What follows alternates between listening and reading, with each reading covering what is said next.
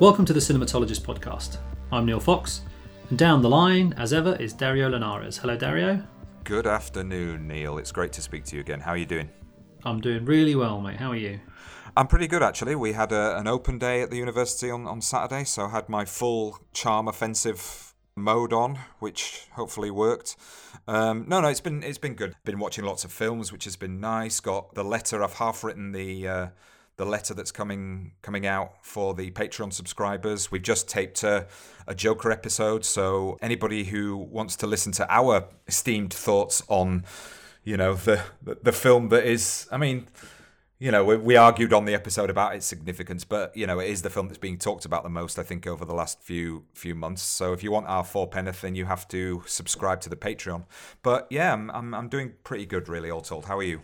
Same, yeah. Kind of work is pootling along nicely in a slightly new role, which is good. Only teaching on film 3 days a week. 2 days a week I'm research, which involves running a research program and preparing an impact case study on the filmmaking that we do at the School of Film and Television for the REF. So yeah, that's nice. That's been a nice change. Yeah, watching lots of movies, caught up with some recent gems that I'd been long wanting to see. So I saw High Life. Oh yeah, finally. Did you like amazing. It? Yeah, oh, it's amazing. Unbelievable, isn't it? Unbelievable. Yeah, she's on a different plane sometimes, isn't she? She's extraordinary. Yeah, yeah. A different spaceship sometimes, I think. Yeah, different planetary plane. And I saw The Old Man and the Gun as well. Oh, that's sweet, isn't it? It's a nice watch. Yeah, that. Really lovely, lovely movie. And one that really surprised me was Stan and Ollie with Steve Coogan and John C. Reilly. Just a really sweet and sad, love. You know, just you know, again, another film where they say, "Oh, they don't make them like those anymore." But just a really lovely film, thoughtful, interesting, yeah, kind of good film about friendship and aging, and yeah, just took me by surprise. Really enjoyed it. The performances are amazing. The two of them are just really, really great, particularly in their kind of performance of Laurel and Hardy on screen or on stage is really, really something else. So yeah, a nice, great, nice few. Yeah, few days watching movies. It's funny because I've been catching up with one of your favourites, Mia Hansen-Løve, which is, you know, somebody you're always talking about, and it's kind of like I'd seen stuff, but not really in the right frame of mind when I was watching them. You know, because they are sort of slow burn. You've got to be focused. Mubi is very good at the moment, isn't it? I think there's a lot of good stuff on there, and they're showing. Yeah, Mubi's doing great. They're showing Father of My Children and Goodbye First Love. Yeah, and Goodbye First Love, I was just kind of like, it's a film with a story that could be such a cliche in non-delicate hands. And it was really interesting after watching Non-Fiction, which is the new SAS film with Binoche and all of that, all of his crew, as it were, which is not, I don't think it's a film that is definitely for everyone and has got a lot of flaws, but it's the kind of film that I, you know, it's sort of academic people in French wittering on about adultery and stuff, which kind of, yeah, I'm on board for that. But yeah, on a different level, I think that the Mia Hansen-Løve film is absolutely wonderful, kind of cinematic in that really restrained, delicate, subtle, but building this sort of sense of emotional potency and power. Really great. Yeah, nicely put. Yeah, she is magnificent, I think. And the one film that I hadn't seen of hers, apart from the new one, was Father of My Children, which I watched the other night, which is just, yeah, like you say, how it kind of builds itself to this emotional payoff is just so mesmerisingly handled. It's also a great film about movie making, and then it becomes this other thing, which is, and then the way it plays out is, yeah, just kind of masterful. And it's so invigorating to see her handle material that, like you say, is, it's kind of not off-trodden, but feels familiar in many ways, but she makes it unfamiliar. She makes it kind of deeply individual and kind of special and kind of strange, which is great. Yeah, so I'm glad that you caught those as well. Awesome.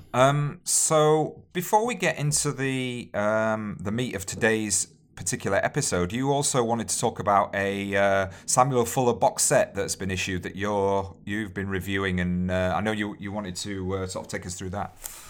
So yeah, Masters of Cinema are releasing a 5-film box set called Fuller at Fox, which was his time at 20th Century Fox making these kind of amazing CinemaScope pictures, and It's a really great collection of films, and they sent out 3 films to be reviewed, which is 40 Guns, which is the Western with Barbara Stanwyck, Hell and High Water, submarine film with Richard Widmark, and House of Bamboo with Robert Stack and Robert Ryan, which are, yeah, I mean, just phenomenal movies.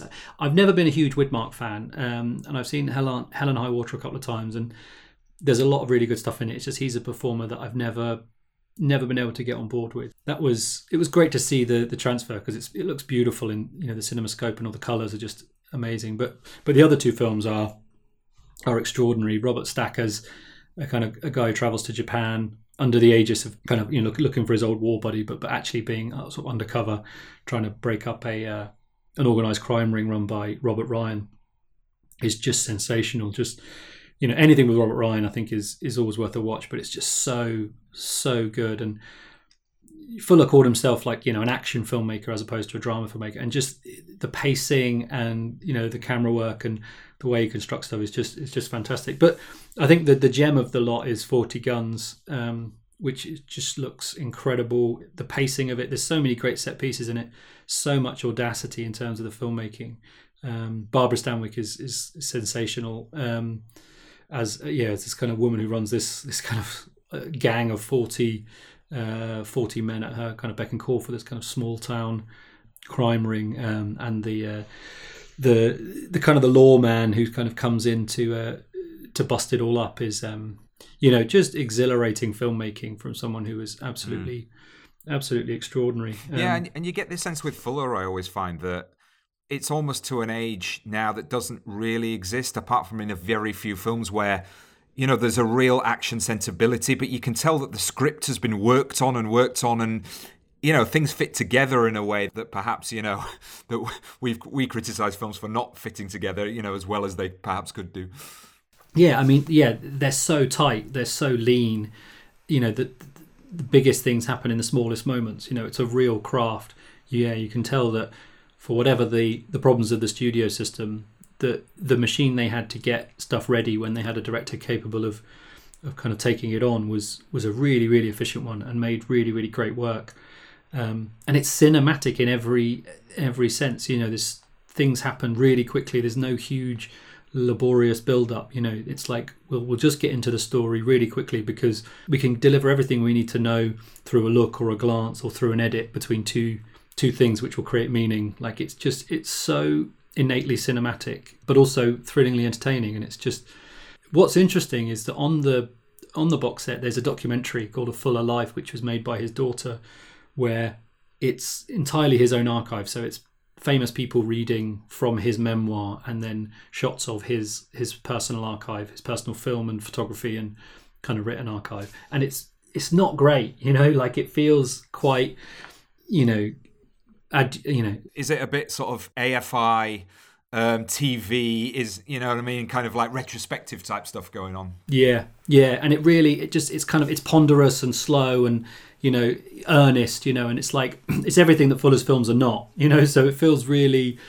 yeah, sort of disingenuous in that sense. And what it made me do is it made me wanted to read his book, because the book seems like it's really well written, but there's kind of giving it this weight and gravitas, which he is a personality, and in his films he kind of really pushes back on, you know, so there isn't this sense of melodrama or weight. It's really, really punchy and really, really primal and basic. Yeah. And also, I was just going to say, and of course, Samuel Fuller, greatest cameo in the history of cinema, in Pierrot Le Fou. Absolutely, yeah. One of the many kind of heroes that Godard picked up on in that period. So there is that documentary on the disc, which I didn't really like, but what I did love is that there's a 90-minute conversation with Fuller at the NFT in the late 60s. And the audio of that is played over 40 Guns. So you can watch 40 Guns with Fuller talking about his career on stage at the NFT. And it's everything the documentary's not. It's really amazing to hear him talk at length about his process, you know, his interest in the types of stories that he's kind of drawn to, that a lot of them, you know, feature newspaper men because he was a newspaper man, but just how he talks about cinema. And then to see one of his masterpieces kind of playing out underneath. It reminds me a lot of what we talk about on the podcast, you know, how you create an imaginative space with audio. And it's such a simple thing, and you think, well, how does this kind of fit? Because this is a very specific film, but you slowly get into the watching of it and hearing him talk that it just kind of makes sense in the sense of if you want to know this person, listen to him talk about a variety of different things and then see how those things might feed into his work. So it's, yeah, that's a brilliant addition to the disc. So well worth checking out, and it's out early November.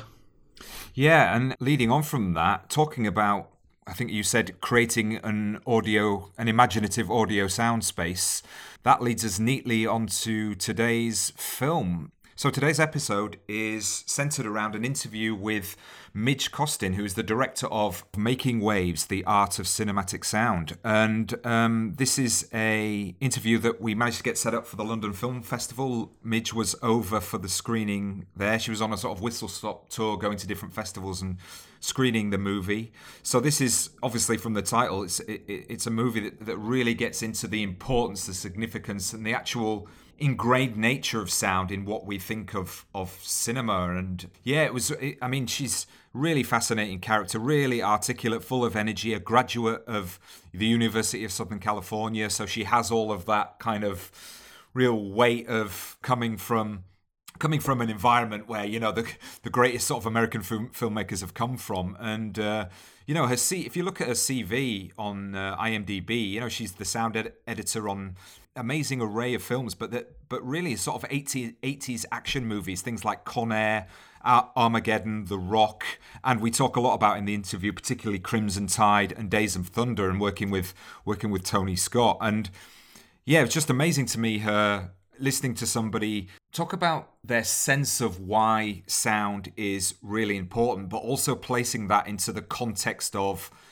the film history that we kind of recognize, particularly the sort of emergence of New Hollywood in the 1970s, because I think that, you know, when we talk about cinematic sound, we go back to the late 20s and talk about the emergence of sound, and then, you know, it really sort of stays the same. There's just sort of mono sound recording until we get to the late 60s and 70s. I mean, it'd be interesting to hear what you think afterwards about how the film ties into that sort of New Hollywood mythology, but a really interesting film that I really was happy that we spoke to Midge about.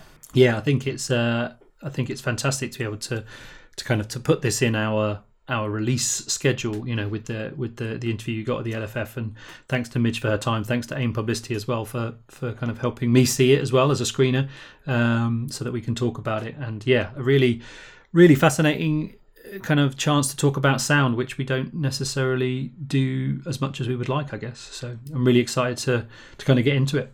Yeah, absolutely. And just to say that the film is out on November the 1st, which, if you're listening on November the 1st, the episode has just dropped today, so it ties in with that, which, you know, doesn't often happen with us, but it's great that it has happened. So this is myself talking with the director, Midge Costin.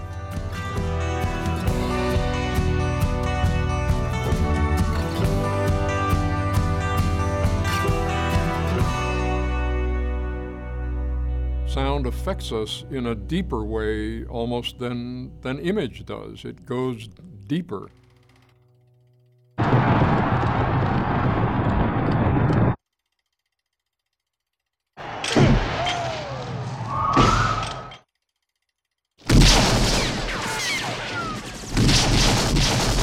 yet we're naturally seemingly oblivious to that. Film sound is an illusionary art, as if you're just hearing the natural sounds happening in the world on screen.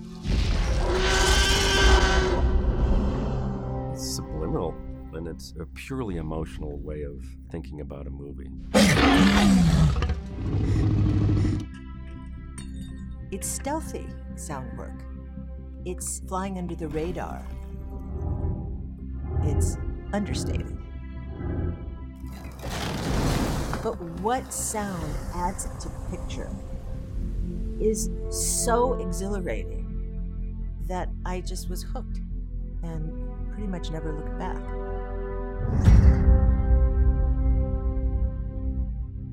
So I'm in central London at the London Film Festival with Midge Costin, the director of Making Waves: The Art of Cinematic Sound. Midge, thanks so much for taking the time to speak to us on the podcast. Oh, thank you. I love the interest. How's the festival experience been so far? Oh, fantastic. Well, this unfortunately is too short for me in London. I just came from the Mill Valley Film Festival in California, and that's where a lot of the Skywalker people are. It's half my cast, I think, was there, which was really fun. And then I'm here, and then I'm going off to Ghent, to the film festival there. Oh, great. So you're kind of on a whistle-stop tour. Yes, it's great. And I've just heard that the BBC is next, but I like to think that we're more important than the BBC. Absolutely. Obviously, we're going to talk a little bit about the film, or a lot about the film. And with us being a podcast, sound is a really kind of important aspect of that. I'm doing some work on the sort of background of cinematic sound. But it's kind of disingenuous to call this your feature documentary debut, I think, with your experience. So maybe you could tell us, to start with, a little something about how you kind of fell into sound, it seems, reading your notes as a young filmmaker. Oh my gosh, and I really fell into it because in film school, I would have panic attacks when I had to do sound, because I always saw it as a technical thing that came at the end of the movie. Right. And I wasn't getting it as character driven or setting mood and tone and all that stuff. I didn't associate with story. So I loved story. So I'm coming out as a sound, I really wanted to be a picture editor. And then, so I worked as apprentice, assistant. I still had my thesis film left to do. So I'm making my thesis documentary. And and a friend of mine calls me up and says, Midge, none of the union guys will touch 16 millimeter. Will you come in? I'll show you how to cut sound effects, and I'll cut the dialogue. And so I came in, and as I tell my students, I lowered myself and took a sound job for the money, so I could finish my thesis film. Wow! And then that on that job, I realized, oh geez, I've got to like set the mood and the tone, and what do I do with character, and how do I show that through sound? And I started to think about it, and then I realized, I have a background in music. Like, I always played the guitar, I like to sing. I was always in chorus in school and everything, and I think it triggered that. And also, when I was in the fifth grade, just like a lot of the other sound people that I interviewed, we all got recorders, reel-to-reel recorders when we were kids, and played with them.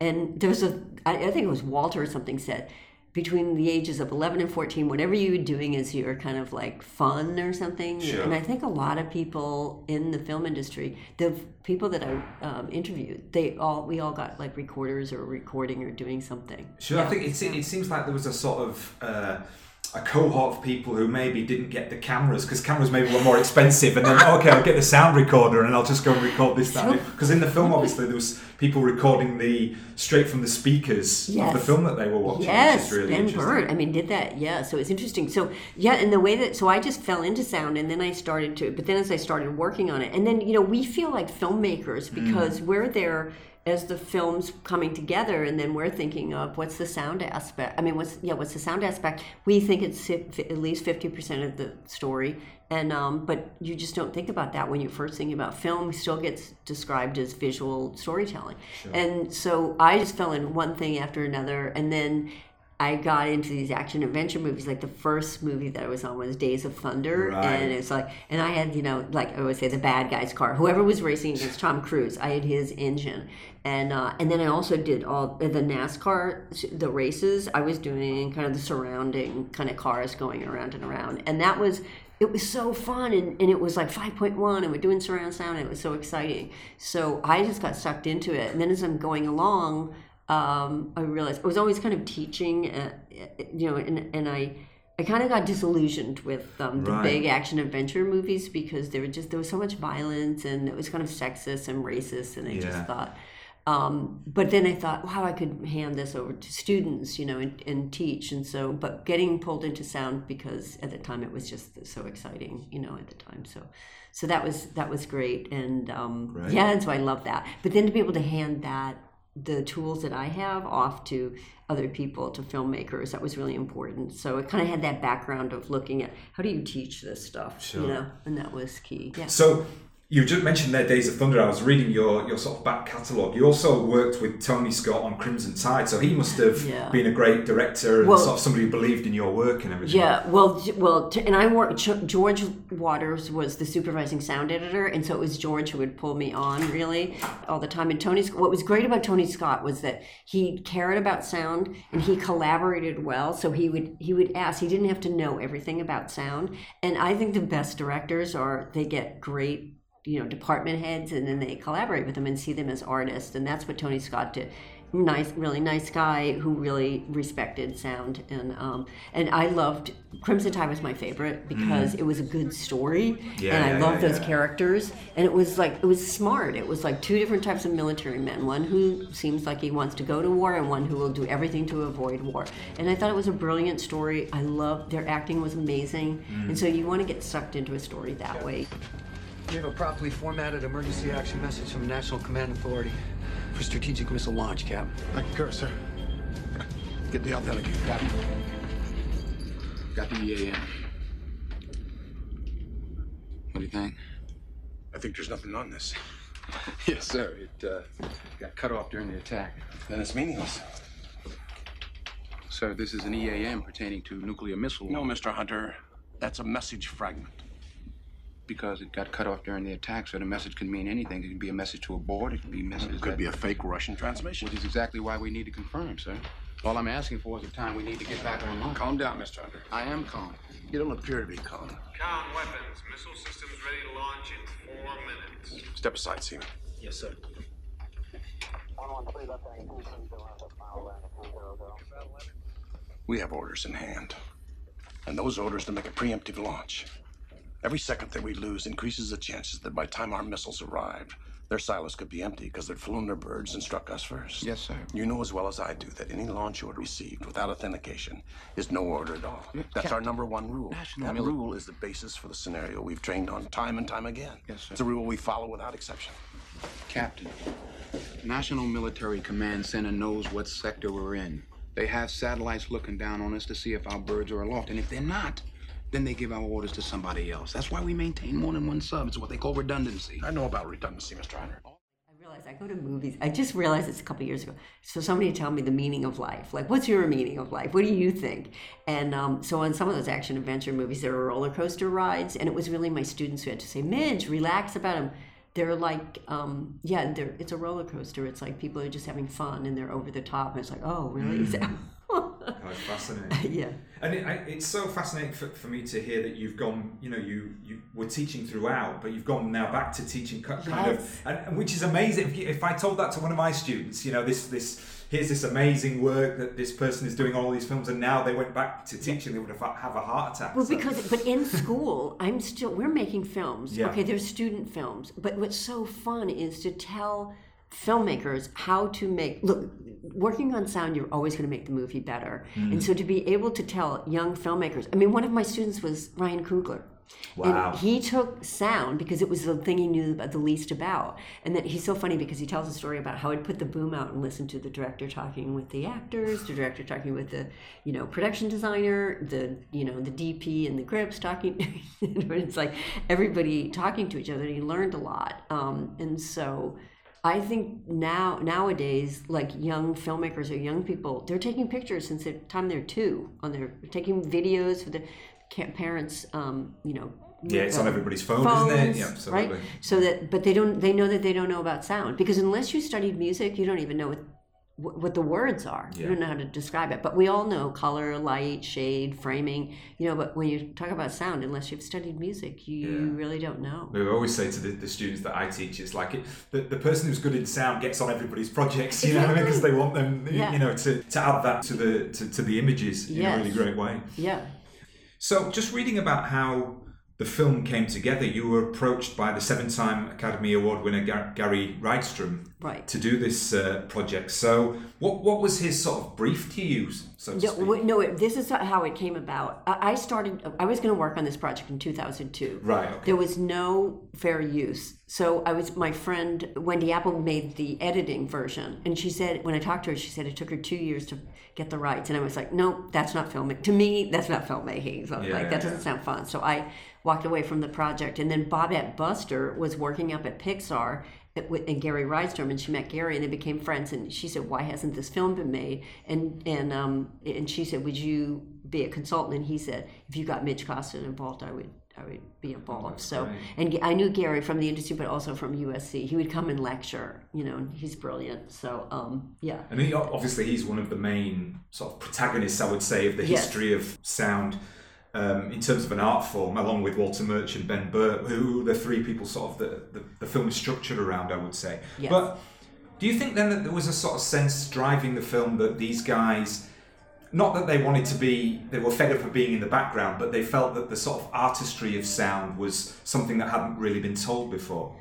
That's really true. And they are really historians of sound. They know the history. I mean, they're just really smart guys and curious, and so they knew. But we all feel like, it's like the unsung hero. That's what I feel like. And we all feel, and I think Gary says this too, but there's a good part of like nobody's thinking about sound, because then you can kind of manipulate the audience or do these things, and nobody realizes how much you're helping the movie, the story, the character, and everything. But then again, we're not recognized. So sometimes you never get the budget that you want or the time and all of that. So even on those big action adventure movies, do you know that the sound is like maybe 2 or 3%? That's high, because on most movies, this is post-production sound, is usually like 1% of the budget. Wow. So, and yet these guys are saying it's 50%, the big, great directors, it's 50% of movies. So students should think about that. Big bang for your buck, big production value, but it's sound. And one of the ways that Gary talks about it, and this didn't get in the movie, but he has said it other times, Terminator 2, he's trying to figure out how to do the guy as he goes through things, the metal. The sound of him going through it. Do you know that story that he goes home one night, so he's thinking, what can I use? He goes home one night, he feeds his dog, does the can, turns the can upside down, the dog food comes out of the can into the bowl, and it makes that glop sound. That's fantastic. And so he said, how many millions of dollars did the visual effect cost? And the sound cost like 49 cents. Wow. Hello? Janelle, it's me. John? Yeah. Is everything all right? Are you guys okay? Sure, honey. Everything's okay. Are you all right? Yeah, I'm fine. John, it's late. Honey, I was beginning to worry about you. If you hurry home, we can sit down and have dinner together. I'm making beef stew.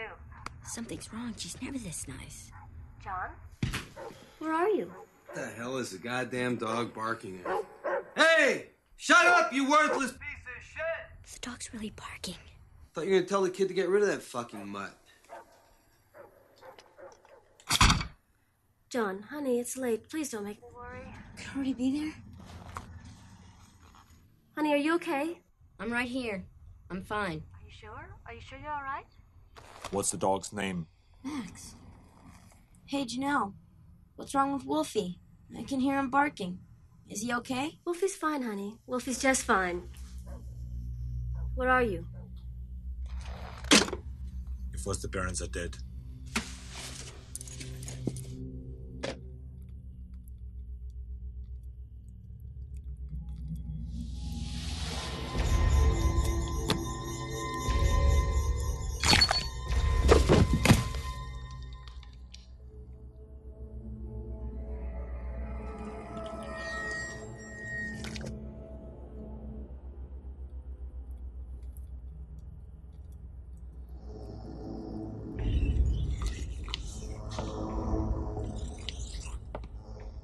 I think the thesis of the film is it's not merely technical, it's artistic at the same time, which is definitely comes through. But also I think there has to be a sort of a technical appreciation, but also an appreciation, say, of musicianship, but also an imagination to create something that is going to sound like on screen. Yes. But really, you know, if you recorded it live, it wouldn't sound like that at all. So it takes quite a few different facets to be that person. Totally. I think. Yes, and you just need to start thinking consciously, have an awareness about sound and a curiosity about what's going to make it sound, you know, good.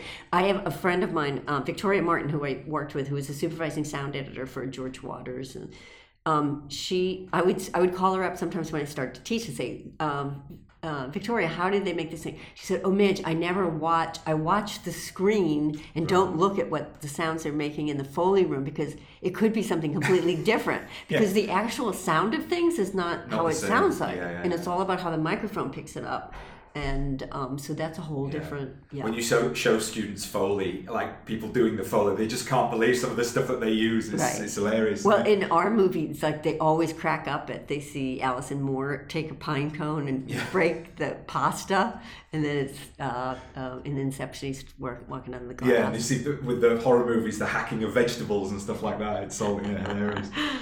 It seems that there's an interesting paradox in terms of the way that film sound in its experimental phase, sort of in the 60s and 70s, you know, when Murch was working on Apocalypse Now, or Brett and Star Wars particularly, that this is in the period of that sort of 70s new Hollywood, when, you know, there's a lot of experimentation, but that was kind of imported from Europe with the whole idea of the auteur director. Yes. But it's kind of a paradox that a lot of the directors that you were talking about, you know, George Lucas and Spielberg, they give so much credit to these sound guys as part of the sound guys as part of their collaborative artistic process. So it's interesting how they were sort of drivers of innovation, not just collaborators in many ways. Yes. Well, I would say so. Walter Murch really was influenced by the French New Wave, and so not only he knew that they were doing something different, but then he took that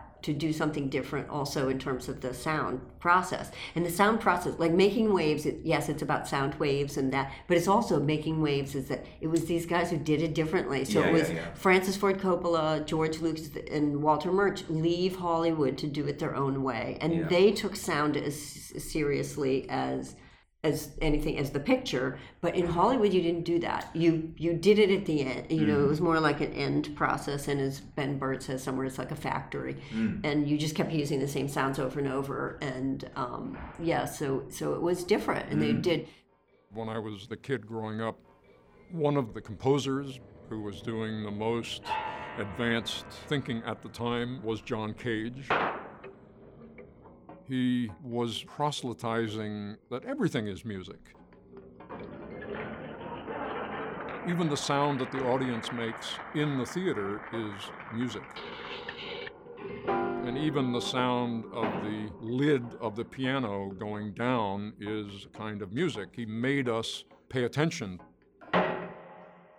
So in The Godfather, the moment leading up to Sollozzo's death, is accompanied by this screechy, John Cagey sound.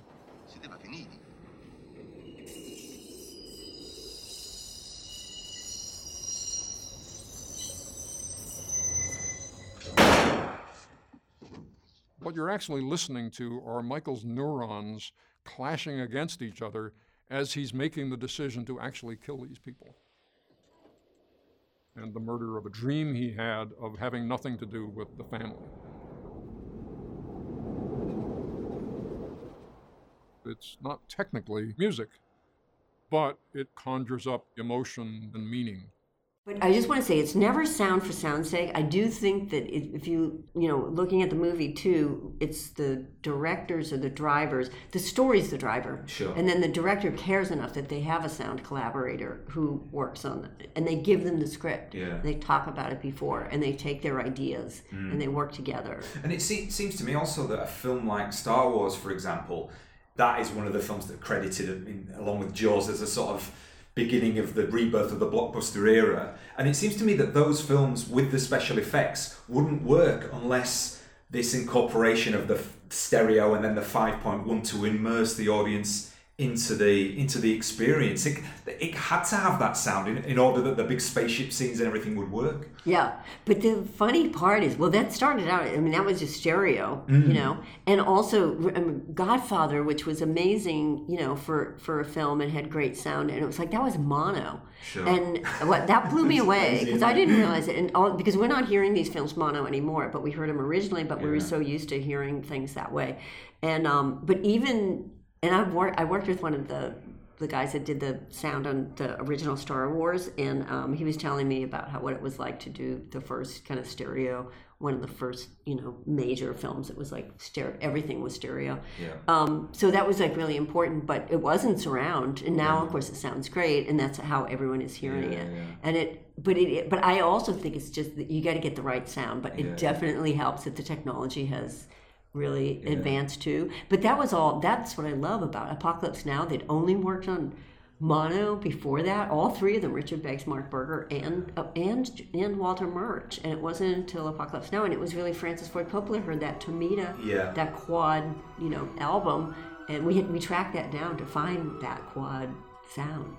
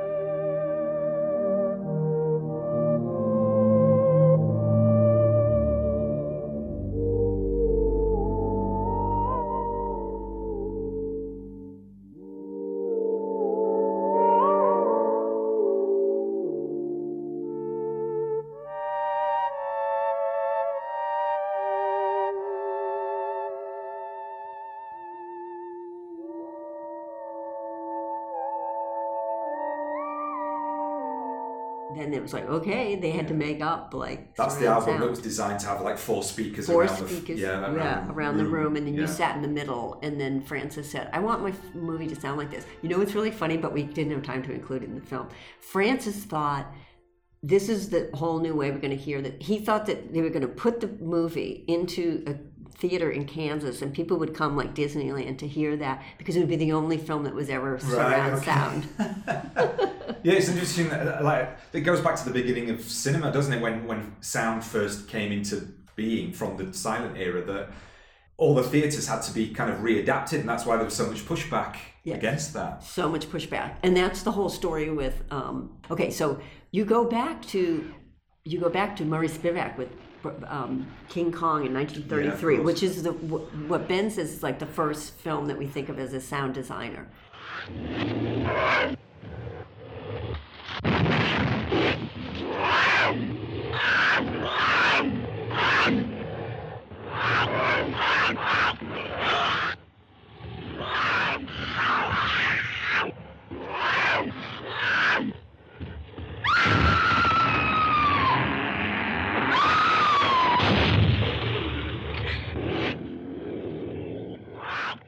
They had to hide him in the music department. See, he was a percussionist on silent film, so he was in the music department.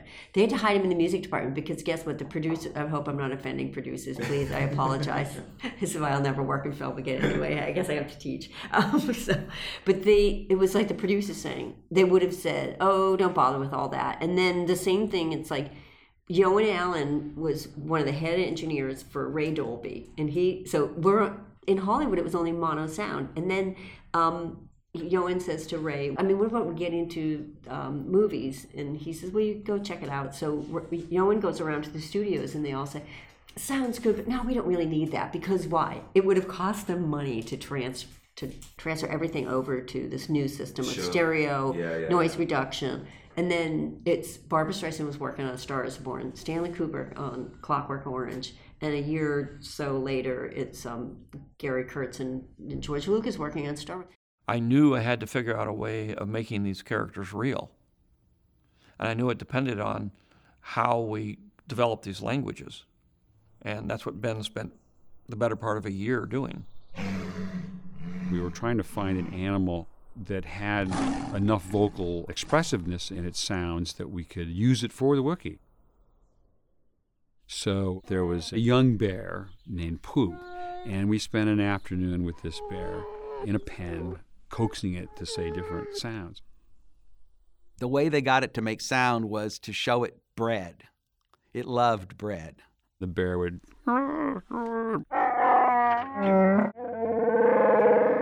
And then you give him the bread, and then he'd be like... George wanted to know before they filmed the movie, how would the Wookiee sound? Well, you said it, Chewie. This is not the way that most filmmakers worked at that time. I knew the sound was part of the foundation of what the movie was going to be. So everything had to have been figured out way ahead of time. Well, they had enough power, and we're going to make them money, that then they could see that we should do this. But Barbara Streisand didn't know that. She didn't know it until I told her. She just thought that it was an option anyway, and she said, "No, we want this for the movie." And so that was kind of. And cool. She was actually kind of instrumental as a star, sort of pushing that this has to sound perfect on A Star Is Born, because obviously it was about her voice. But the crowds too. She wanted them to sound. She wanted you to feel surrounded, like you were in a concert. Well, she's brilliant. She also had, I knew who cut the dialogue. Most directors don't even know dialogue editing. And she would call up the dialogue editor, Terry Dorman, and say, "Terry wants to use this half of this sentence and this half of the other and take this word from..." It was like, she's brilliant. Yeah.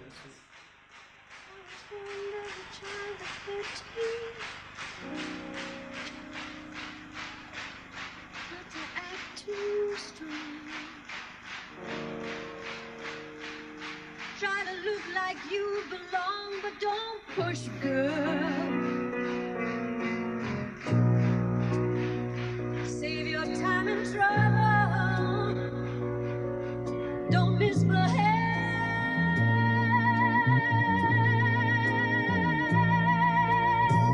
I was raised in a know you don't world, overrun with the rules. Memorize your lines and move aside.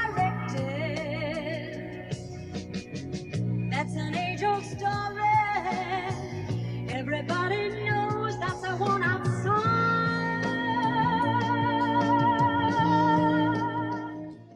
I just wanted to talk a little bit about the structure of the film, because obviously there's a historical element from the pioneers, and then there's this kind of, I don't want to call it an educational element, because that sounds like a criticism when it isn't, but and then later on you get into sort of a few more personal assertions about that, how these ed sound guys and women sort of felt about doing the job. But did you have a very clear sense of the shape of the film? Well, no, that's one of the okay. This took us 9 years to make. We didn't start. We shot from the 2013 to 2016, and a lot of it was structurally. It's like I knew I wanted certain elements, and I knew the history was a given. So, but if we did just the history and we started with silent movies, that takes a long time to get to interesting sound. So at the beginning, we do this thing like we pull you in and look at Saving Private Ryan because that's compelling sound. Okay, so then we do the history, But then I really wanted to do what we do now, and I wanted to show all those different elements, right? But how do you do that? It honestly, for the longest time, it was like, that's a different movie. So we've got this, how do we pull those parts together? So what happened was that we took that circle of talent and we planted it early on. We planted it right at the beginning with Saving Private Ryan, and then we planted it with, it's in Apocalypse Now. It was really Walter Murch talking about that his film, doing sound, it was like an orchestra, the different, the different kind of instruments. It's really simple and effective, that. Yes. Yeah. And so that way it kind of pulled things together. So it didn't feel like the history was one part and now we're in this other section of, so that that one visual kind of element helped us pull those together. Yeah, no, it's really, I think it works really well. And then the allusion to the gender issues, I think, is really interesting because, you know, obviously you touch upon that, and then when we get to the end, there's a lot more women working in sound design and sound editing, but it's not pushed too much. So I don't know, how did you think about, you know, how am I going to put this in without it being sort of, I don't know, it seemed like it was like, yeah, it's going to be in there, it's important, but it's not going to frame everything as it Exactly. I could make a whole movie on the gender breakdown just in sound alone, and I did ask questions, both men and women, and so there's a whole, there's so much that we had to leave out, but it was important for me to put it in because I was one of the few women cutting sound, like cutting sound effects in Hollywood as opposed to dialogue and Foley. Right. And also, and usually when you were a dialogue editor, you didn't get a chance to supervise. And now that's kind of changed too, but not that much has changed. There still aren't that many women. I include Eileen Lee in the film, and she's one of the most brilliant sound designers right now. But what happens with women a lot of times is they get pushed into doing Smurfs and kids movies and all that.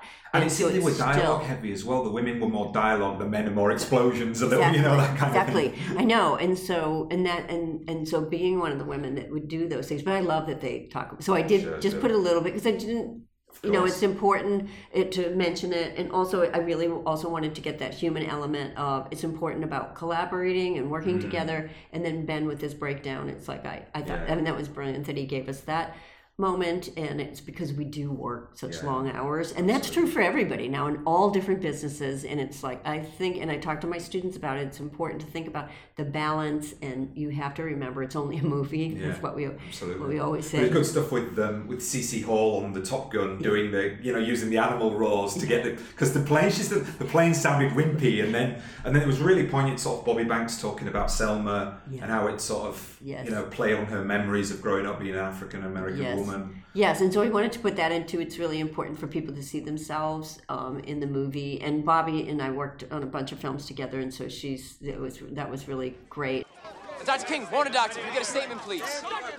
Morning. Morning. While rageful violence continues toward the unarmed people of Selma, while they are assaulted with tear gas and batons like an enemy in a war, no citizen of this country can call themselves blameless, for we all bear a responsibility for our fellow man. I am appealing to men and women of God and goodwill everywhere, white, black, and otherwise. If you believe all are created equal, come to Selma. Join us. Join our march against injustice and inhumanity. We need you to stand with us. You know, I think that's an important element. I just want to say, when I was showing this, I showed it, I think we were just about finished, I showed it at USC in a class, and the student body at the USC Film School is very diverse, and it was really the African-American woman who came up crying at the end of the film, makes me cry a little bit thinking about it, and hugging me and saying thank you. And then I thought after, oh my God, it was including Bobby, I mean, I did it intentionally, but including Bobby and Greg. Hedgepath and that film, and it was important because we do care about, a friend of mine also said, it doesn't matter what film you work on, but we still do our best no matter what. And a friend, Karen Spangenberg, has worked on it. She said, it doesn't matter if you work on Ernest Goes to Camp or Amadeus, you know, you do your same job, and she worked on both of those. It's like, it's really great. Really interesting to kind of listen to those guys sort of talk about what sound art means to them, and it sort of brings me to my last question in terms of your overall thesis of the film is like, sound is this absolute, you know, fundamental element of the cinematic art in its own right, equally important to the visual images. But I was struck by one of the things that you said in your notes, when you were talking about that idea of trying to teach people how to listen. That's interesting in terms of the notion of sitting down as an audience member and just thinking, oh, that was a great film that I watched. Because nobody ever says that was a great film that I listened to. And I think you do that a little bit with the film, for sure. Yes, I know. And it's true that, well, even when I watch a film, like, people will say, oh, it must ruin it for you, a film. It's like, no, I get so sucked into the film because hopefully sound is working, it is integrated so much into the film that you don't notice, you don't get pulled out. So you're looking at story and character, and you are hearing the mood and the tone being set by those things, but you're not thinking, it doesn't pull you out of story. So that's the whole point. So then I have to always go back and like look at the film, you know, a lot of times I'll know just what they did, but it doesn't pull me out. But what I hope happens and what people have been saying is it does make them think more about sound and how is sound affecting this. But I'll also have my students will come back and say, oh my God, my neighborhood, I never knew such and such was going, that there's a rooster, or that my refrigerator is so loud at my home. And I just hope that people come away thinking how important sound is to them and how emotional it is. And it's kind of that music concrete thing that it does set a mood and a tone. I know that I choose restaurants based on how they sound and what the lighting is, right? And it's just like, it can be so uncomfortable to be in places that are too loud or don't sound good. And I hope that it does help people think about the effect sound has in their lives and how important hearing is. Yeah. Midge Costin, thanks very much for your time. Thank you so much. It was really great talking with you. What sound adds to picture is so exhilarating. That's really half the movie. Movie is sight and sound. You only express it with sight and sound. The point is to convey an emotion.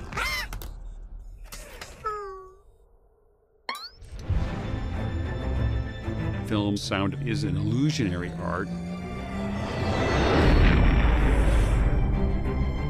Sound, in many ways, is more tied to imagination. Film sound work wasn't always like that, with dozens of sound editors editing thousands of tracks. But when it all started, movies were silent. Then, in 1927, they actually recorded dialogue on the set. Wait a minute, you ain't heard nothing yet. And of course, it was a gigantic sensation. Sound was taking root in a new American renaissance of movies in a way that had never been heard before. We were exploring the unknown. It's been very valuable in the evolution of humans' relationship to the cosmos. Your job is to come up with the unimaginable. You want the audience to feel the pain. Sound is still the best way to experience emotion. It's part of being human.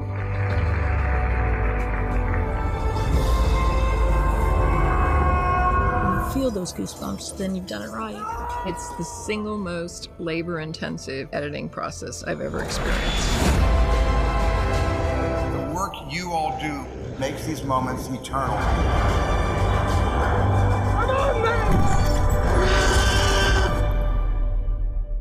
Okay, so yeah, really enjoyed that talk. I was just disappointed I didn't get any more time. It was one of those, as I was joking in the interview, the BBC was after us, which is always nice. But yeah, it was great to finally talk to her. Finally, you've made it, Darren.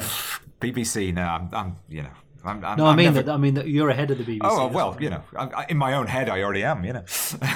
But yeah, and again, it was so funny sort of talking to her and being in that. We were in like a hotel boardroom, so it was very echoey. So I got tried to get the microphone right up, but it's still a little bit of echo there, I'm afraid. So I was just disappointed. Could she not fix that as a sound designer? Well, that's what I was saying. It's kind of like, oh my God, you know, we're doing this episode on sound, and my recording isn't that brilliant. So anyway, I'm going to give myself a free pass. But Neil, what did you think of the film? I really enjoyed it. I thought it was, you know, just hit a lot of sweet spots for my kind of formative taste, particularly.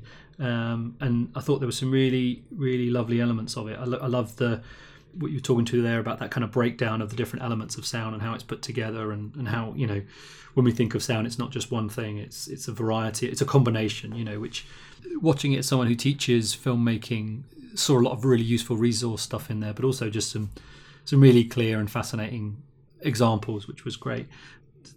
It was a lot of the little things which I really enjoyed. So, you know, the kind of the personal element, you know, the guy was talking about a river runs through it and how the sound of the river kind of connected him to his dad and fishing. I thought that was really beautiful.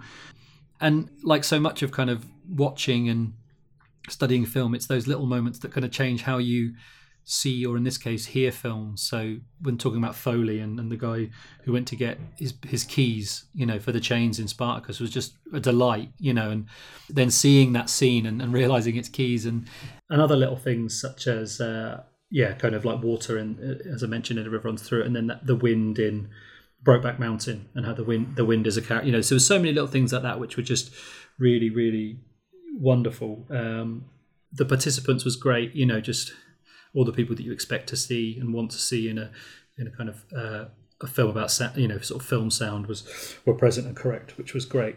That said, there was a number of things that just kind of struck me as kind of odd or kind of frustrating with it. And I often find with documentaries where you know a lot of stuff, and this is a purely someone who's taught film sound in a kind of theoretical sense and the kind of history of it when teaching filmmaking. A lot of the stuff I kind of knew, so I was kind of just wondering, who's it for? You know, like who is the audience? Because I think a lot of that stuff is going to be common knowledge for the kind of audience that might be drawn to a documentary like this. We not say it's bad, but it felt very traditional and not necessarily as dynamic as it could have been given the subject. In order to I'm not sure who's going to be sold on this idea. I think one of the big problems I have when teaching is that, you know, students just ignore sound completely as a facet. You know, they don't take it seriously. They don't think it has much of a role to play. And this is a film which should convince them otherwise, but I'm not sure it necessarily will, because it feels quite earnest, you know. Yeah, I get what you're saying. It's interesting because we were sort of talking about this at the very end, about the thesis being this is a film that she intends to make the audience listen to films as much as watch them. And I think that it's interesting you say it's like who is the audience, because I think it is, you know, it's a broad history, and it's the kind of film. I mean, I don't know what the theatrical release is like in the UK particularly, or the US for that matter. I mean, I know it's showing in the UK at the BFI and stuff like that, but I think that, I mean, I found it interesting in terms of those particular moments, and I think it's great to hear and see films that everybody will be familiar with. Do you know what I mean? And I think that people will watch it for that. And, that, you know, just to see how the lightsaber sound was made and who made it, and, you know, the surround for Apocalypse Now, the opening sequence and stuff like that. And, you know, I think these kinds of... Everybody still is in love with those seminal films and those canonical films. And that's one of the things about that. Does it sort of reiterate or reassert that mythology of New Hollywood in a way that doesn't maybe challenge it enough? But I don't know. It's interesting that maybe there isn't anything to challenge in that sense. I mean, you know what I mean? Because if those are the guys who invented it, then what are you challenging? It's just you know what I mean? I think that, yeah, when you sort of say it's broad, see, I didn't think it was broad. Like, I thought it should have been called the Art of American Cinematic Sound, because it's all about a particular lineage of. There's no female filmmakers in there. There's no other types of sound design or sound imagination than that Hollywood context. There's no Kurosawa. Mm. There's no Claire Denis. No, I know what you mean, you know, in that sense. Those. Yeah. Do you know what I mean? And there's not even any horror. You know, like the amount of. So I don't necessarily think that the significance of those pioneers should be challenged, because it's amazing. You know, and it really did change the experience of being in a cinema space and the experience of those films. And it is. But I felt like a lot of American documentaries, it's like, well, this is everything. And what was missing felt important here, because it started such an interesting idea. And what was interesting was, like, kind of inadvertently almost kind of undermining Coppola and Scorsese when they're talking about what these films are now. And you look at this 70s period particularly, and then into the 80s, and like people like Ben Burtt and what they did, which was make it bigger. And even Murch, you know, make it bigger, make it more, make the experience bigger, make it more visceral, make it more immersive, you know. And it's like, it's just, it's going up and up and up and up and up to the point where it's purely experiential.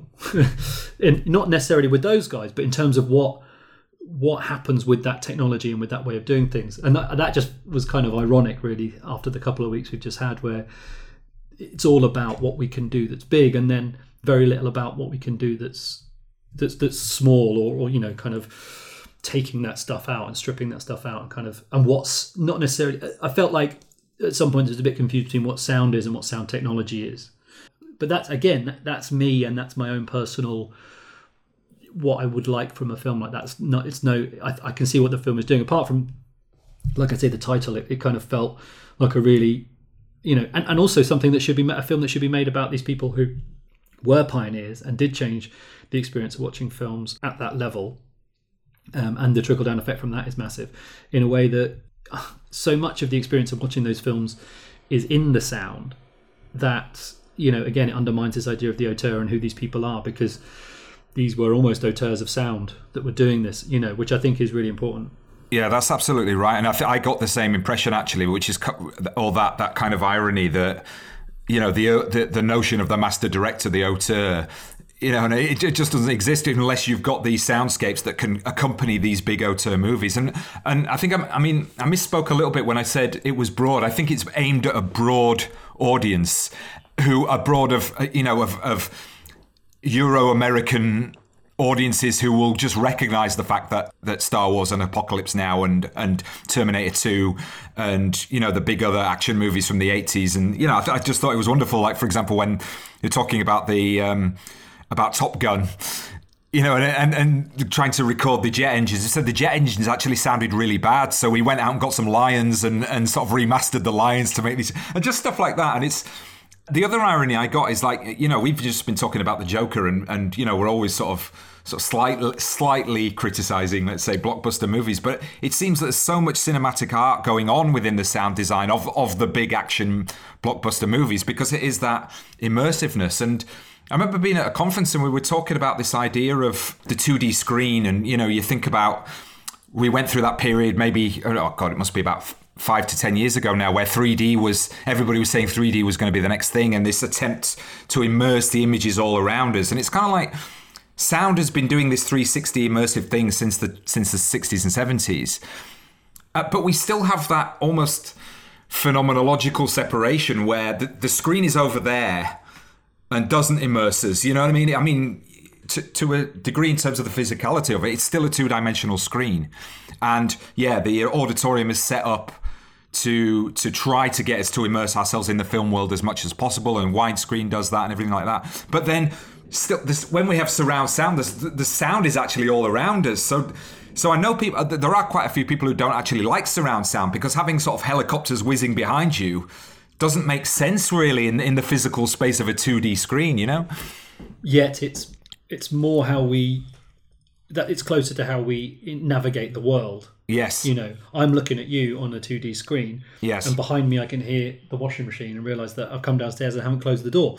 You know, but I'm gonna go with the Claire Denis mode of sound design and say that was intended, and that I'm looking for that verisimilitude of life kind of bleeding in from the fringes and whatnot.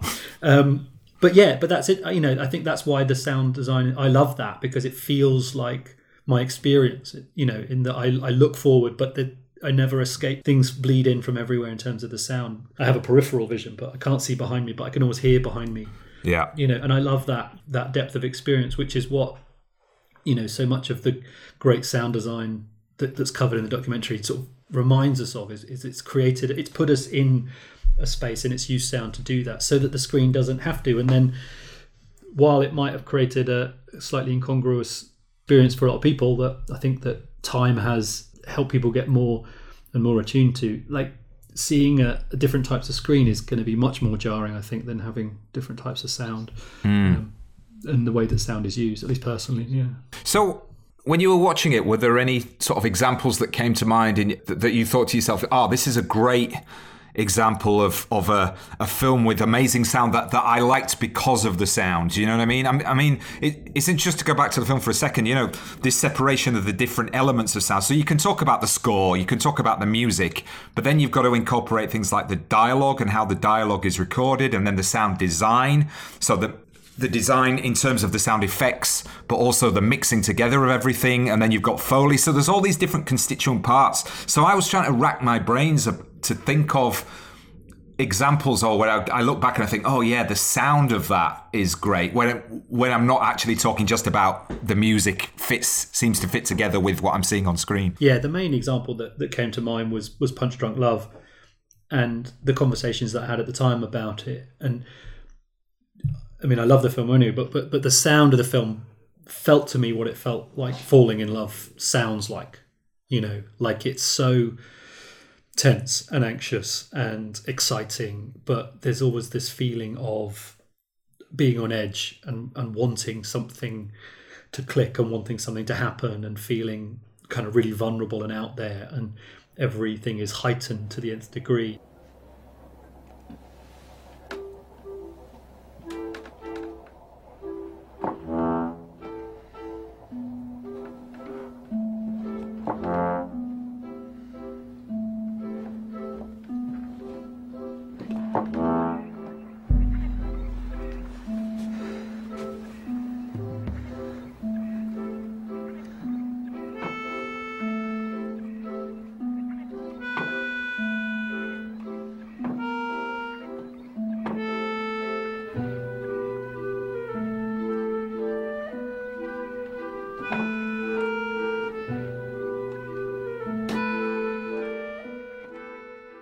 The sound design in that film put so many people off it because they were like, oh, it's just noisy and it's jarring, and it's like, yeah, it feels kind of vibrant and alive in the way that that love story that's unfolding on screen and Barry's internal life in terms of how he's cut himself off and has to come out of himself in order to, and what that means in terms of showing his true self to this person who's, you know, he's kind of starting a relationship with. Just, it felt so much like the sound was telling the story at every level. So that the not just the music, the John Bryan score is incredible, but everything felt up in the mix. You know, everything felt like it was gonna really startle.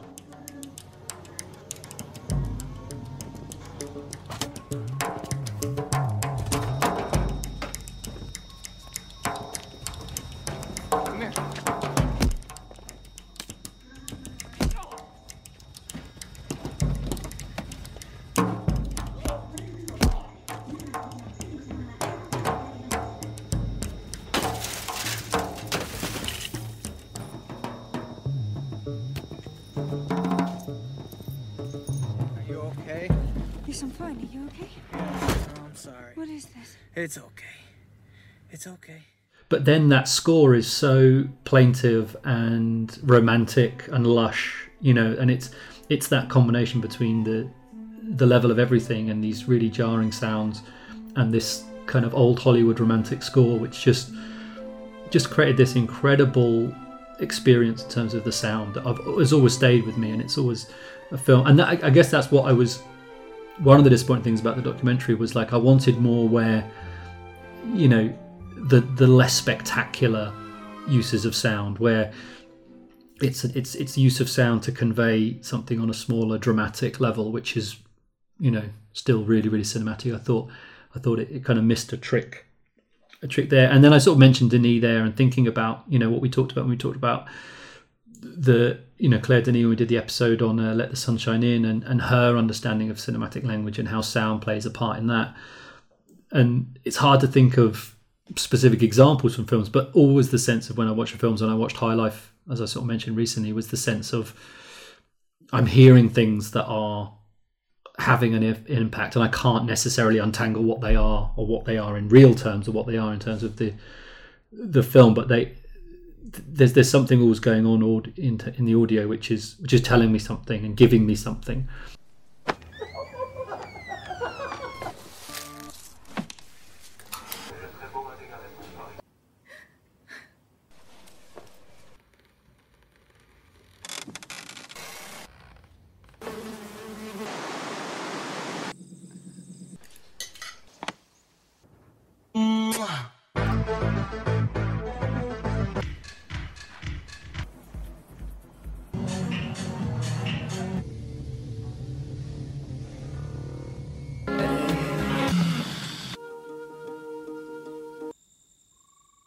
They were the two that kind of stood out.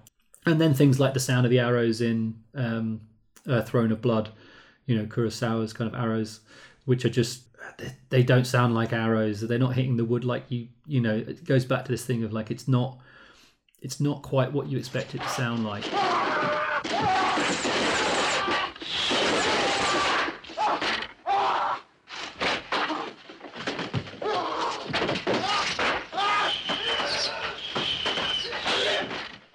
It is a design. It is meant to do something other than be a realistic portrayal of arrows hitting wood or flesh or armor. You know, there's an intent to the sound, which is really key.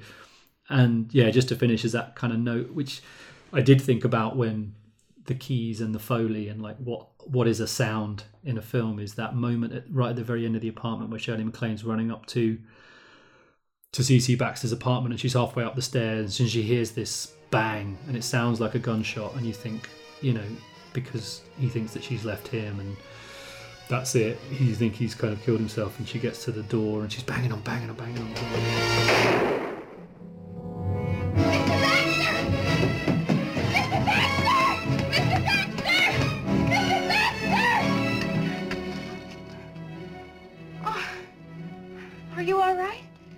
I'm fine.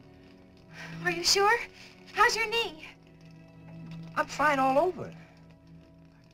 The door, and he opens the door and there's an open bottle of champagne and you realise it's the cork, but it doesn't sound like a cork, you know, it sounds like a gunshot in the kind of the chaos of the scene, and it's just such a beautiful moment. And I love the way that she's running up the stairs, this swelling romantic score again. It's like, this is the moment where they're going to be reunited. It's the end of the film, you know, the lovers are going to get together, and there's this bang which interrupts. And you just think, oh my God, you know, tragedy is kind of struck. And then, because it's Billy Wilder, it's a kind of bittersweet comic moment. It's just, again, just a really beautiful use of sound to puncture and create kind of dramatic effect, which I love. So, yeah. And that was one of the great things about that documentary, is that it kind of reminds you of those moments in films where you've had great experiences that are driven by the sound and not driven by the image, which is a reminder, again, of how important sound is to the experience. So did you have a similar thing when you were watching it? Were there kind of examples you were like, oh, I love this bit or this, you know?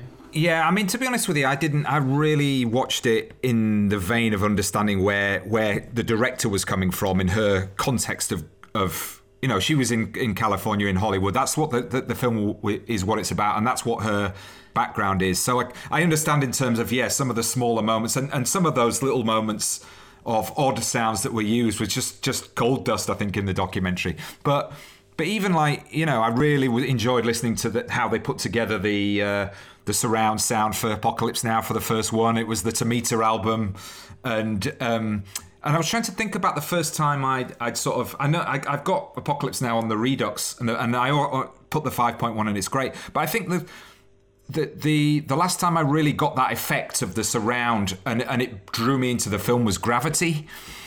And, you know, because there was that amazingly punctured score, which is so powerful, and the things whizzing around, and it's all done through communications. Obviously, it's in space, so you get that crackling and stuff like that. But then you don't get the sound effects of the things in space crashing into each other. That's totally silent. But then there's this amazing score on the top of it. So it's a really odd experience, but just totally thrilling. Dr. Stone requesting faster transport.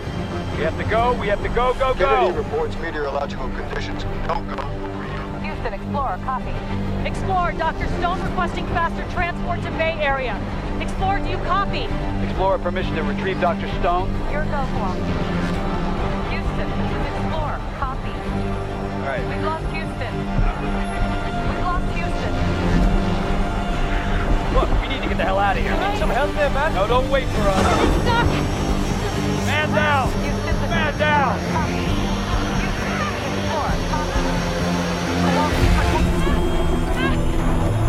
Explorer's been hit. Explorer's been hit. Explorer. Astronaut is off structure. Dr. Stone is off structure. Dr. Stone detached. No. Must detach. Don't detach, that arm's going to carry you too far. Another one was and they mentioned this in the film, is The Conversation, which is, you know, the archetypal film where sound recording becomes a narrative aspect of the film, and whether how something is recorded and what you actually hear may not be the context of what you really thought you hear, and it sort of underpins the narrative. Even though, look, when I watch The Conversation now, narratively, that's a little bit clunky, but I love the scenes with Gene Hackman kind of fiddling around with the different microphones at different parts of this square where the opening conversation takes place. I think the same thing.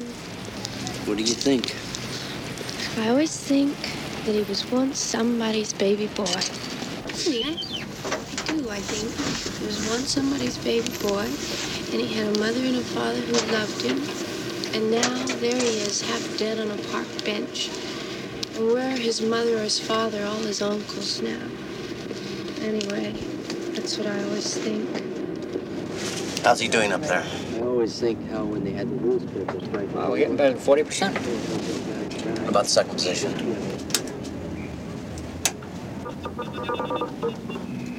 It's not so good.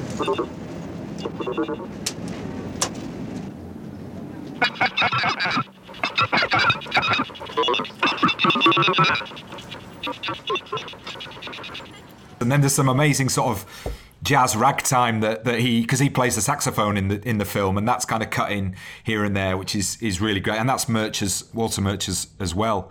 And then, you know, just thinking about the smaller things, for example, the things like the phone calls on All the President's Men is just... It's the best use of sort of landlines in a movie, you know, because what it's doing is they always stay in the one shot. You never see what's going on at the other end of this phone call. And there's that great scene with Dustin Hoffman where he's trying to get some information from I think it's a White House librarian. And he says, can I have this, that, and the other? And she sort of says, yes, of course. And then she comes back and he says, actually, I don't have those. Actually, they don't exist. White House Library. Hi, this is Carl Bernstein of the Washington Post, and I was just wondering if you can remember any books that a Howard Hunt checked out on Senator Kennedy. Howard Hunt? Yes, ma'am. Yes. I think I do remember. Uh-huh. He took out a whole lot of material. Why don't you hold on and I'll see. I sure will. Thank you very much.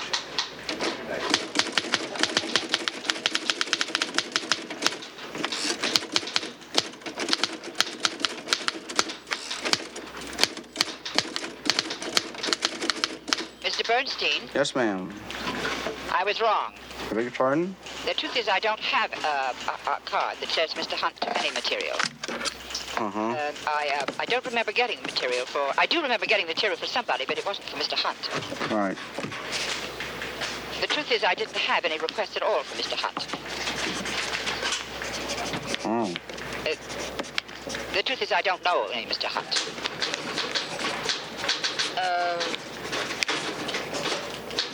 I was just wondering if you have any books that could... Hello.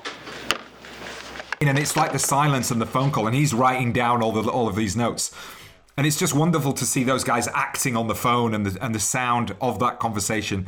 It just works to amplify the kind of paranoia, I think, and the sense that something is going on behind the scenes, you know. And talking about the way that scores work, I mean, I saw Monos the other day, and I totally agree with what you were saying, that film, I kind of wasn't as sold on it as I think of some people had been, but the score, the Mika Levy score, just amplifies it or takes it to another level where, and it's very similar to Under the Skin, where she sort of creates that otherworldly eeriness, and, you know, it's a different score entirely aesthetically, but... There's a sort of sense in which that there is somebody who knows how to use score and sound design to create an almost sort of parallel universe.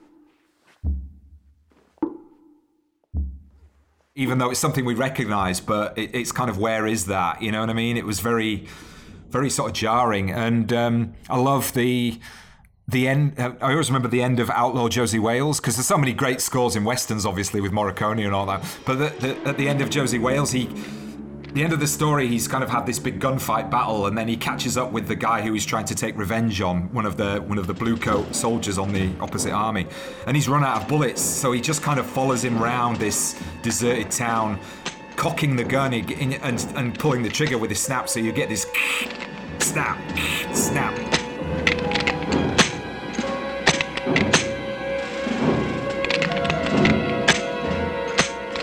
And it's just absolutely brilliant, because he just does it over and over and over again, and you just know that the death is coming at the end. So that's another great example that I really like. Yeah, and just to finish off, just in terms of a combination of everything together, I just think you can't beat Jaws. Jaws is just absolutely awesome. And we watched it the other night because I just discovered it was on Netflix. And I was like, oh, yeah, I'm going to put that on for 2 hours to because forget the world. Why not? And there's those scenes where the three of them are on the boat and he first turns up. I mean, it's essentially you're going to need a bigger boat scene, and the sort of dialogue and the combination of the music, and then the theme of the shark. But then it's the beautiful score around that from John Williams, and it's just absolutely perfect, mainstream filmmaking. It's a perfect mainstream film is Jaws for me. Slow ahead, if you please. You heard him, slow ahead.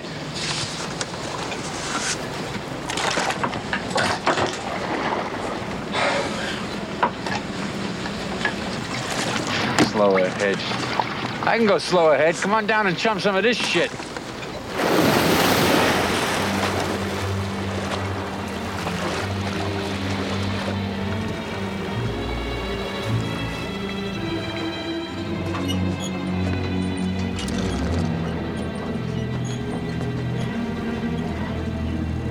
You're gonna need a bigger boat.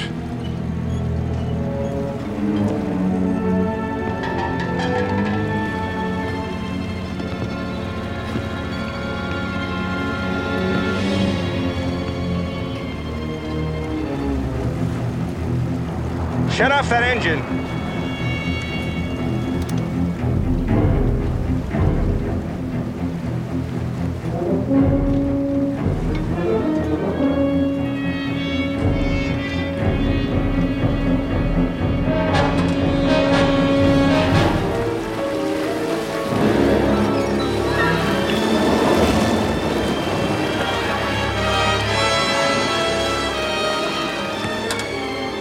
That's a 20-footer.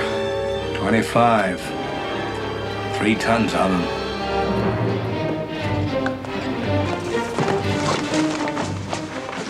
You're going to need a bigger boat, right? But there we go. Yeah, no, absolutely. One of those examples where everything's on point. There's not an ounce of fat on it anywhere in any department. We had Lynn Ramsey's sound designer down this week, Paul Davies, who did a great masterclass. His CV is astonishing. Hunger for Steve McQueen, 71 for Yann Demarche, The Proposition, and all of Lynn Ramsey's features. And just him talking through sound design was just kind of just amazing to hear him, how he works, particularly with Lynn, in terms of how they conceive sound as fundamental, and taking through clips from You Were Never Really Here and talking about creating sound design as score, and how building the editing and the punctuating of sound and how sound here kind of should be different to here and just how you're moving between spaces and different sounds. Yeah! Cute. Yeah. Listen, I don't know what the fuck's going on here. I'm just a hired gun. I don't give a shit about that. Smear campaign, pure integrity. Governor Williams is a... figure out where we're going. And he's a leader. There's a bunch of people trying to help him. Actually,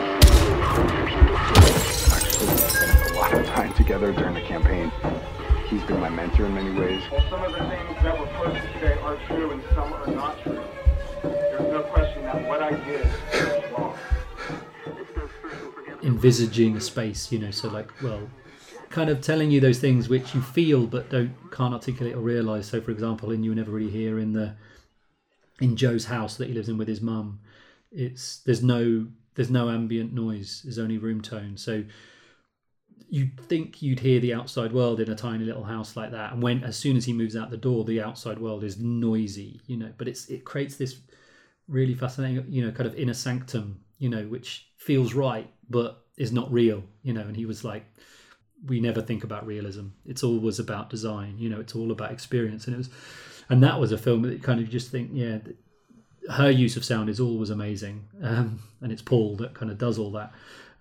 But also, Johnny Greenwood's score in that film and how that score plays with sound and image, which again goes back to that Mika Levi thing of yeah, two contemporary composers who are kind of not as it feels like a different type of scoring, you know. And I'm sure they're not the first people to do this, and you know, some of our listeners who are more into scores will be like, oh, this person did it first, but it feels like they represent those kind of musicians who are not interested in wholly accompanying the tone of the story, you know, like they'll be in communication with it or in dialogue with it, but they're also doing something else, which is almost subtextual, almost thematic, almost like. And Under the Skin, I think, is a film unlike Monos, which really meets the score in terms of its themes and in terms of its subtext really, really powerfully. But in Monos, it's brought up to this incredible almost interpretation of the film through music, which is not direct, you know. Williams' score for Jaws is perfectly in sync with everything else, and it should be. Monos, it's like Mika Levi's doing something else, and I find that fascinating. And seeing where that works and where it doesn't, I think, is again a reminder of what film scoring can be, what sound can be. And I guess that's what's been great about this episode, is being able to think about the spectrum, you know. So you can have Claire Denis, you know, really untangible stuff, and Jaws at the other end, and it's all film sound, and it's all these really diverse experiences that you can have listening in a cinema space. Yeah, and I think just to finish off, the last thing that really sort of occurred to me, I don't think it occurred to me first time just from watching the film, but it kind of reminded me that a lot of film analysis and film criticism just does not take account of the score. And I think it's really problematic that you could write about the film and try and interpret meaning or try and, you know, have some kind of analysis of what you think the film is trying to do or what the filmmaker is trying to do. And if score is not involved in terms of the emotional impact of the film on you or in terms of how it drives theme or how it drives narrative, then you're almost kind of missing, again, for Midge Costin, you're probably missing half of the movie. But it's almost as if the meaning of what you see on screen is actually driven by the score. So taking that out it's almost kind of like undermines the very point of, you know, film analysis in a way. If you're just taking the images just as if it was a silent movie, then there's something kind of methodologically problematic about that, I think. Well, yeah, and I think you can stretch that out into most of the kind of the film crafts, you know. So much, there's this idea that, you know, editing should be invisible. You shouldn't be able to acknowledge cuts. You shouldn't be able to acknowledge sound. You know, Paul Davies was saying that invisibility is not something that he's, you know, that him and the filmmakers he worked with are necessarily interested in. They want to draw attention to the sound at certain points and the score at certain points. You know, this is because they're using all the tools at their disposal.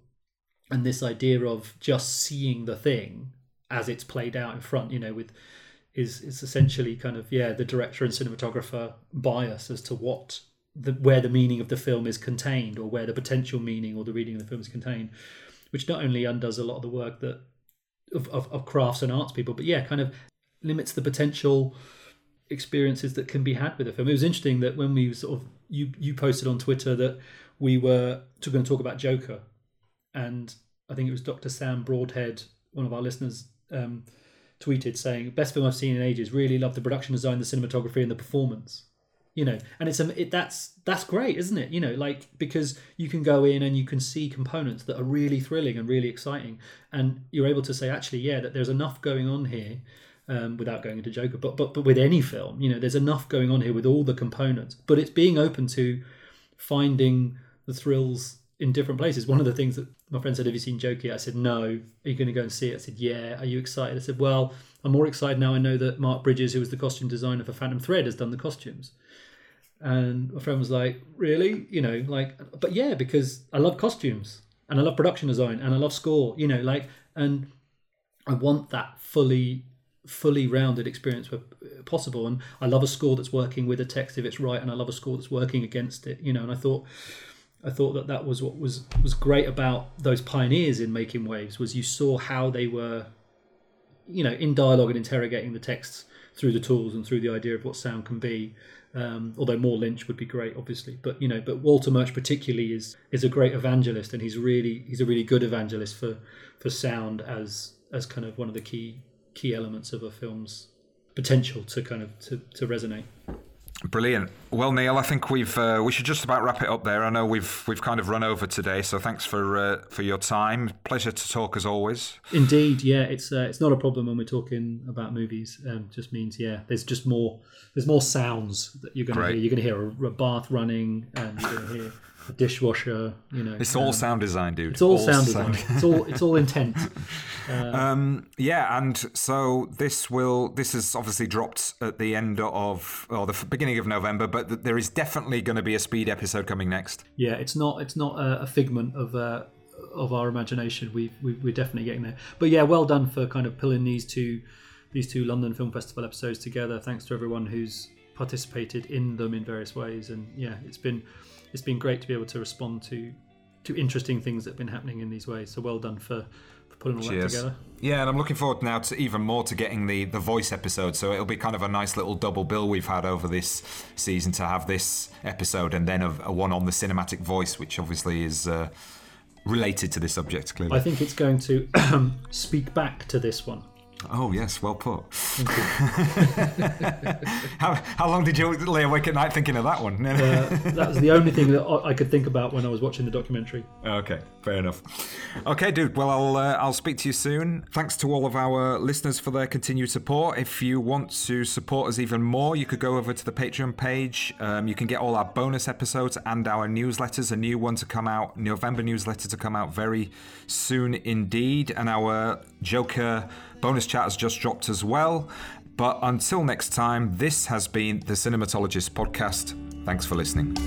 It's humble and fine. They are beautiful.